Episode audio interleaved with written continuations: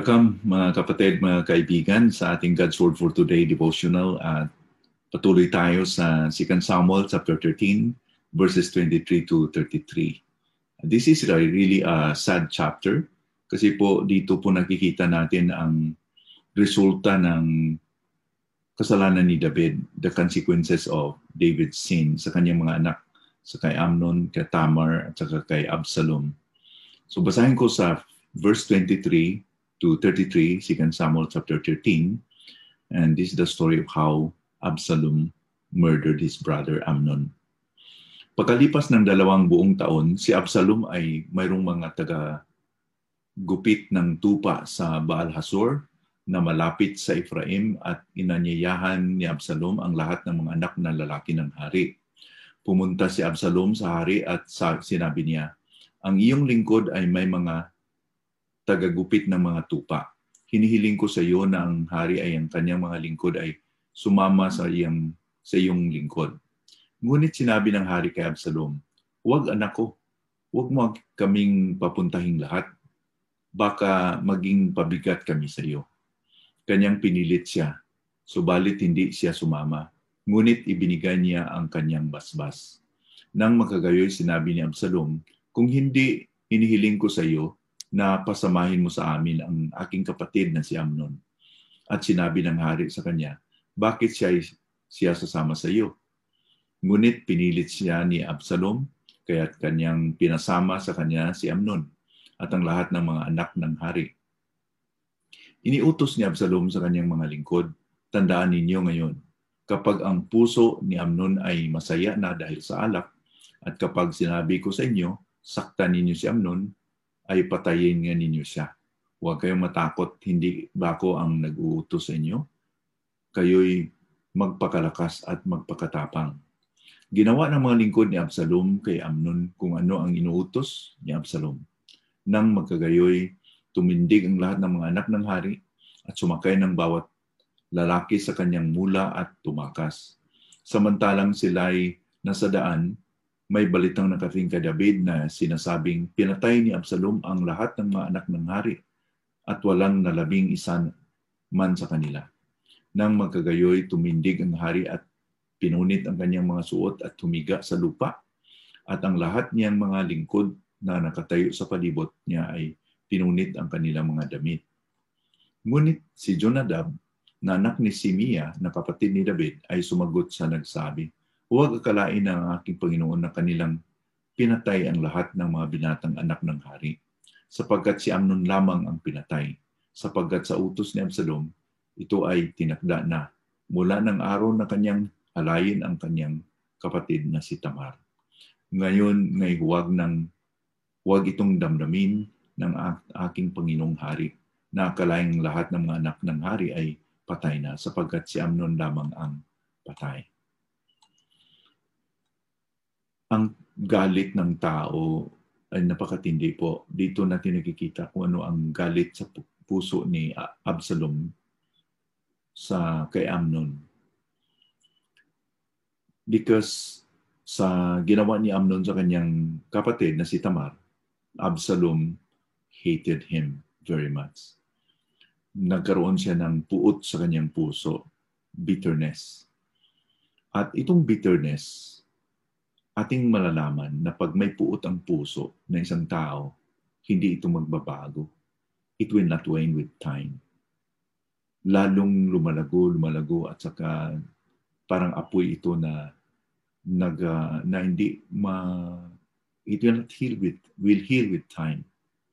Katulad sa apoy sa loob ng bulkan. It's just there, con- continuing to uh, exude heat and, and, and ashes and whatever gases na hindi mo mapigilan, puputok talaga. Ang bitterness, quite the opposite. Its corruption, its, it, its corruption will spread like a gangrene. Yung babala ng Panginoon sa atin sa Hebrews chapter 12 verse 15. See to it that no one fails to obtain the grace of God that no root of bitterness springs up and causes trouble, and by, by it many become defiled. yung root of bitterness na pag tumutubo yan sa puso ng isang tao, maraming ma-defile, maraming ma-corrupted. Ganyan po yung puot ng tao. It will not just stop within the person, but it will affect others. Dito sa ating binasa, dalawang taon na na nangyari yun na ginahasa ni Amnon ng kanyang kapatid na si Tamar. And because of this, si Absalom ay nagtanim ng galit. So there was this time na Absalom was in this place and then uh, there was this sharing of sheep, you know? May tagagupit ng, magugupit ng mga tupa. Talagang kinukonvince niya na ang kanilang, kaniyang ama na si David ay pahintulutan na si Amnon ay pupunta doon. Pinilit talaga niya ang hari and which was, which was at the beginning was hesitant to allow Amnon to join him. So sa pagpilit ni Absalom, pinahintulutan na rin ni David na pumunta si Amnon doon. Of course, may mga kasama na mga uh, kaniyang mga servants. Now,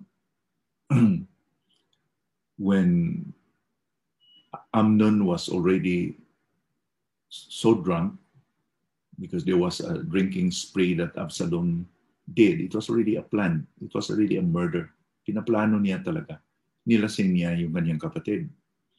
And then he instructed his his uh, servants na sabi niya, Mark, when Amnon's heart is merry with wine, And when I say to you, strike Amnon, then kill him. Do not fear. Have I not commanded you? Be courageous and be valiant. So, sa instruction ng kanilang kanilang um, master na si Absalom, ginawa nila. They killed Amnon. And in short, ang nangyari kay Amnon din ay resulta sa kanyang kasalanan din. He reaped what he had sown he had sown wickedness, ito rin ang daratnan sa buhay niya. Sad, a sad death na pinatay siya ng kanyang half-brother. Ang makikita natin ng puot ni Absalom really was was uh, uncontrollable until mangyari yung gusto niya mangyari. You know, this anger cannot be appeased until the death of the one he hated.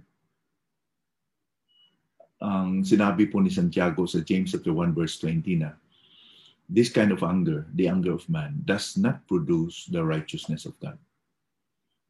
Pag ang puot ng tao ay maghari sa puso ng tao, hindi niya magawa ang katarungan sa Diyos. Kasalanan na magawa niya. You know, ang anger is an emotional response when we hate on something Jesus was angry because he was a person, he has an emotion, but he did not sin. You know, at one time, he threw away all the animals. I mean, he drove, he, drove away the animals, you know, doon sa paligid ng templo because he was angry that the house of God became a house of dens.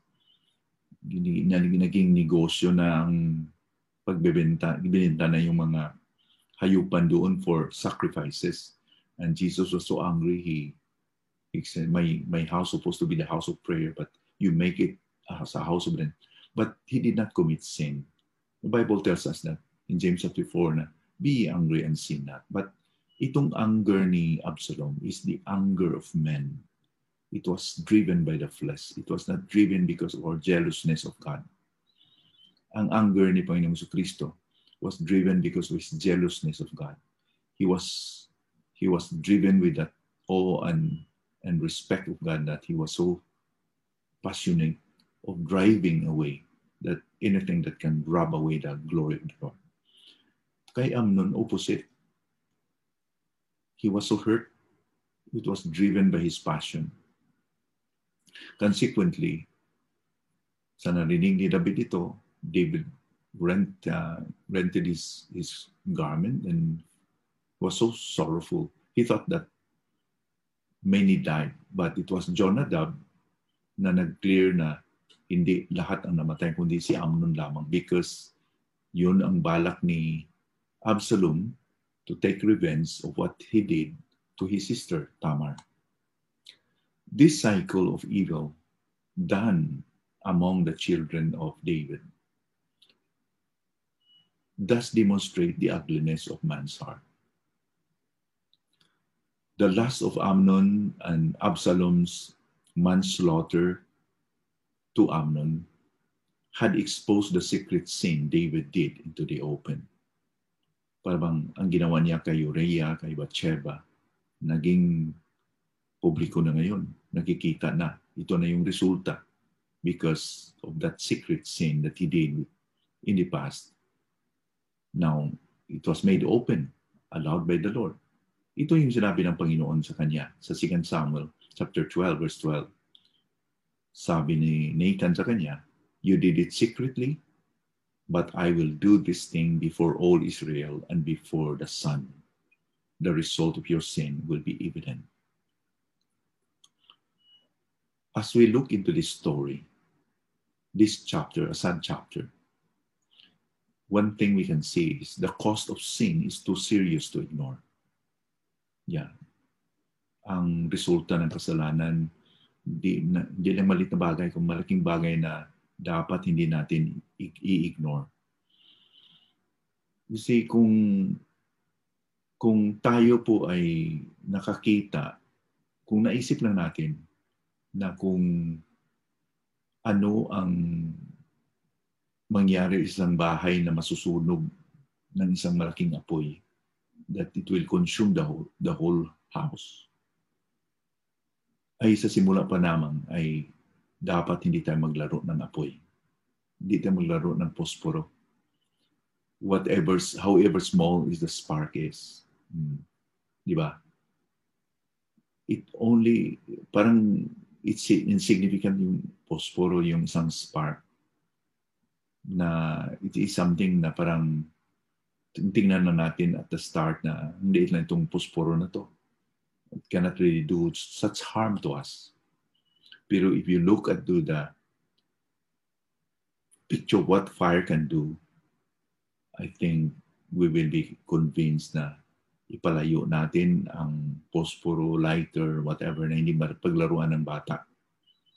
Because we know that it's very dangerous to play with fire. May God will teach us how to hate sin by seeing the consequences of sin that is not really something we can ignore. Sana po. Ang daming mga bahay, relasyon, tahanan na wasak because of the tinitake for granted lang yung kasalanan at first iniisip na I can handle this. I at first he said that I can get away from this. I think this is just a small matter. I can manage this. I can get away from this. But no. Sin is too big for us to handle. Hindi natin dapat paglaruan. May God help us that we will be able to hate sin the way God hates, hates it. So ito yung resulta ng kasalanan ni David. Ang resulta is to to um,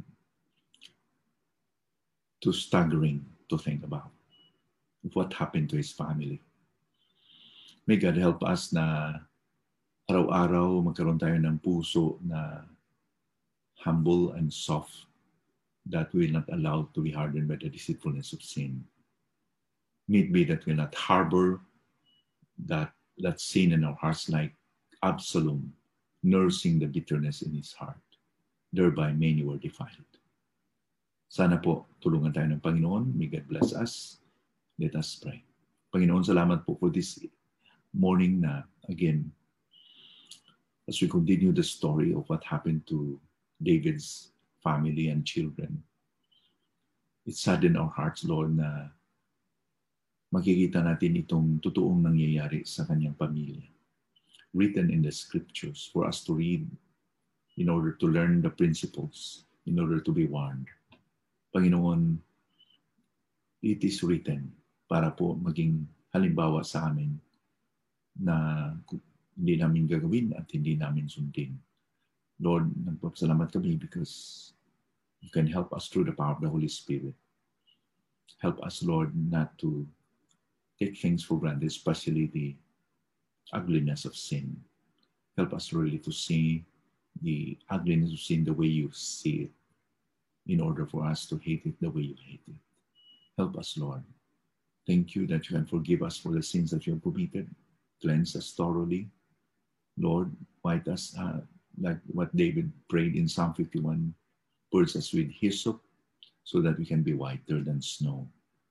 Salamat, Panginoon, that this particular story had uh, given us a warning today and help us to live for you today. Everything that we do, we want to offer to you that you will be honored and glorified. In Jesus' name we pray. Amen.